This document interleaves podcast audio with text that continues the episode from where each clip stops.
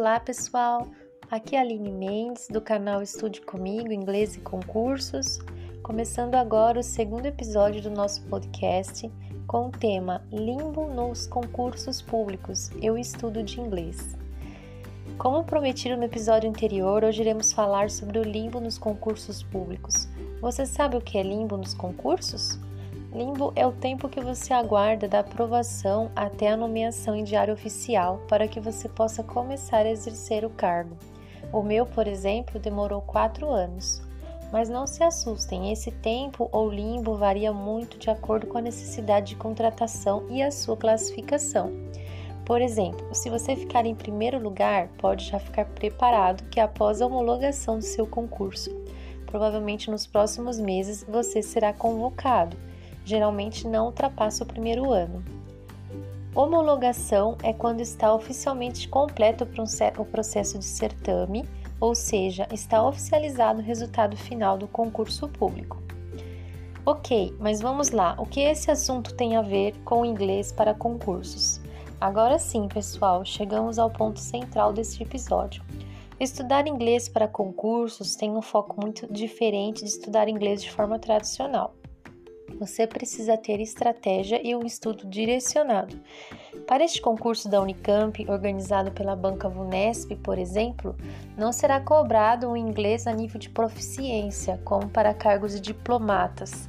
Se você estudar provas anteriores da Vunesp para cargos de nível superior ou médio, que foi cobrado inglês, verá que a cobrança ao candidato gera em torno de leitura interpretação de texto, conhecimentos gramaticais, Basta conferir o conteúdo programático no edital e ver o peso e a quantidade de questões que irão cair na prova, que você consegue analisar o grau de cobrança e sua preparação fica mais direcionada. E dá para fazer a prova de inglês com tranquilidade. Vamos concluir esse episódio falando para você a relação deste conteúdo apresentado com o limbo em concursos.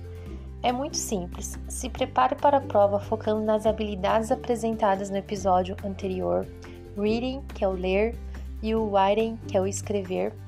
E assim que sair a classificação no concurso e você ver o quanto valeu a pena sua preparação, não só para o inglês, mas como para as demais matérias, e você ver que tem a perspectiva de ser chamado para assumir o seu cargo, aí você usará esse tempo ou limbo, né, a qual nós já falamos, para aprofundar no inglês, principalmente voltado à conversação.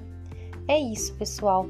Praticar todos os dias as quatro habilidades do inglês e aí você vai arrasar nos atendimentos quando houver no seu trabalho e leitura de documentos ou relatórios, porque você utilizou esse tempo que você estava esperando e aprofundou seu conhecimento no inglês né, para quem ainda não é fluente ou para quem já está no nível intermediário e também tem esse propósito de ter um inglês, um inglês melhor.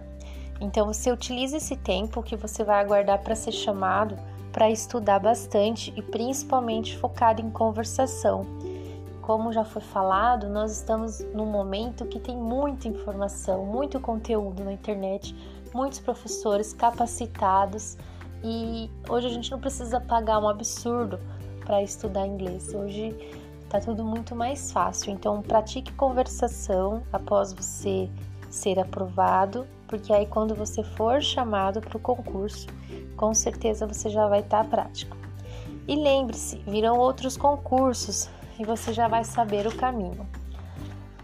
E para o próximo episódio, iremos falar sobre as pegadinhas de concursos nas provas de inglês. Existem várias, mas vamos focar na principal, os falsos cognatos. E como a banca Vunesp costuma cobrar, você conhece o perfil da banca?